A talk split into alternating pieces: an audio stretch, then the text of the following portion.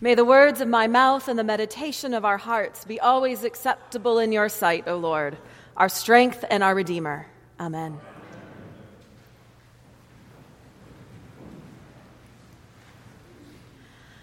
I had the incredible privilege in 2017 of being in Jerusalem and visiting the Church of the Holy Sepulchre, which contains both the sort of mostly historically acknowledged site of the crucifixion and the mostly historically acknowledged site of the resurrection.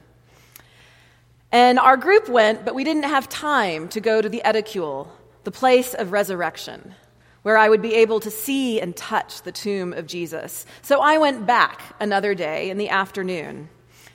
I was ready to commit as much time as necessary to do this.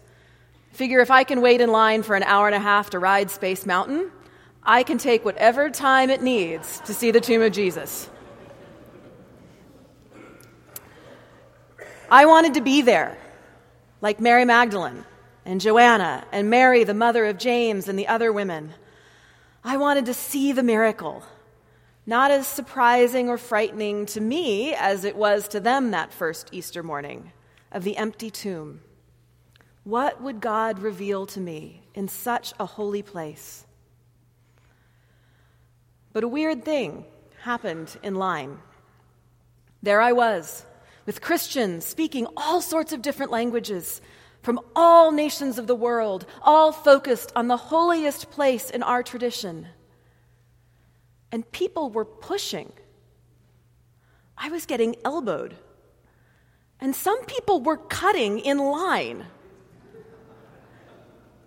I was filled with righteous anger feeling like there should be a special place in hell for all these people who would cut in line to see the tomb of Jesus. In my mind, not out loud, I called them some not nice names.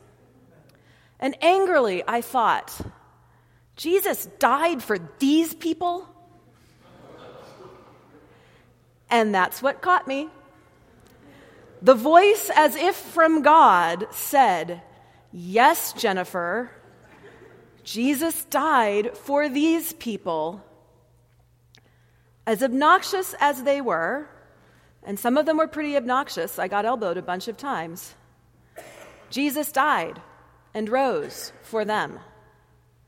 And as arrogant, as obnoxious as I was and am, standing in line to see an empty tomb of Jesus and mentally raining down nasty names upon my neighbors.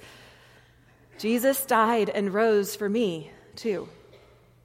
Jesus rose and died for all of us, no matter our sins and imperfections and frailty.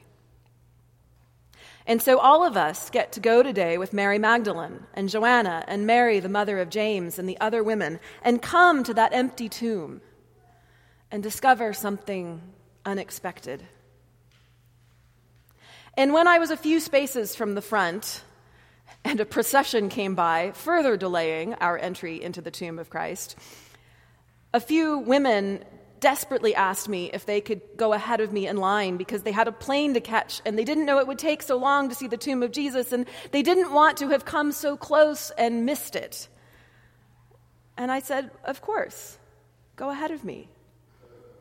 That divine revelation of compassion for my neighbors landed and stuck, and it bore a little bit of fruit before I even got to the tomb. Now, the women in the gospel today, of course, don't just go to the tomb. You know, they, they do go and they meet the angels and they hear this perplexing news that, that just like Jesus told them while they were in Galilee, he has been raised. And, and why do you look for the living among the dead? And I love what the angel tells them while they're there that, that they, the women, need to remember what Jesus told them. Jesus explained all this before his death, but it didn't make sense then. The women don't show up at the tomb expecting to find it empty, expecting to find a risen Jesus, even though he told them that that's what would happen. But once they have seen the empty tomb and the angels, and they have heard the angels connect for them Jesus' words and what their own eyes are seeing, they come to believe. But then they go back and they tell the other male apostles what they have experienced. Now it was Mary Magdalene, Joanna, Mary, the mother of James, and the other women with them who told this to the apostles. But these words seemed to them an idle tale, and they did not believe them. So we have three named women, plus other unnamed women, testifying to what they have seen and experienced. But the guys don't believe them. Even though they know these women, they probably love these women. They have traveled with them for months or years with Jesus and lived in community with them. But still, they think everything these women are telling them is an idle tale. Jesus gone, angels saying that he's been raised, fulfillment of what Jesus said in Galilee. And maybe Jesus did say something like that, but it didn't make sense then and it doesn't make sense now. They do not accept the women's testimony as true. They do not believe. We are in a moment right now in our nation and our world where how you come to believe in something, how you come to understand and discern truth, and who you believe is a point of fracture, right? Obstruction, not obstruction. Immigrants are overrunning America. Immigrants are the backbone of America. Guns keep people safe. Guns are dangerous. Climate change is an idle tale. Climate change is an existential threat. I could go on all day. We don't all seem to be working from the same set of facts. I wish the answer were as simple as just believe the women the first time. But it's not. A meme went around the internet a while ago of a cartoon image. There were two people looking down at a number from opposite sides, and one of them, looking at the number, said six, and the other one, looking from the other side, said nine. And the caption said something along the lines of how there is no single truth, everything depends upon your perspective.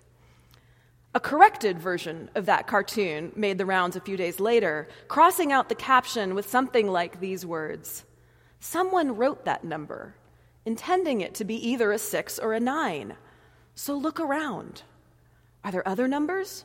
What's the context? There's probably a way to orient yourself to tell which way is up. Not everything is a matter of perspective.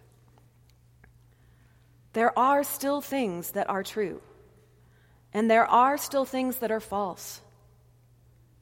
The male apostles are wrong when they do not believe that Jesus has been raised, because Jesus has been raised. But you know what? Even though he thought it was an idle tale, it got Peter to get up and run to the tomb. Peter didn't believe it, but he went anyway, because maybe it was true. That idle tale sparked his curiosity, and it made him seek his own path to faith. And we know that the other apostles came to faith too, step by step. There is a difference between a six and a nine. There is a difference between Jesus has been raised and Jesus is dead. But if we are curious, if we open our eyes, if we seek the truth, we can find it. Lord, may we always be blessed with the curiosity of Peter and when we are skeptical, seek to go where you call us that we may come to believe. And where we are right, continue to hold fast to the truth, to proclaim boldly, He has been raised. But where we are wrong, be willing to change our minds and our hearts, humbly. I do wonder if any of the male disciples ever apologized to the women for not believing them the first time. Jesus died and rose for all of us.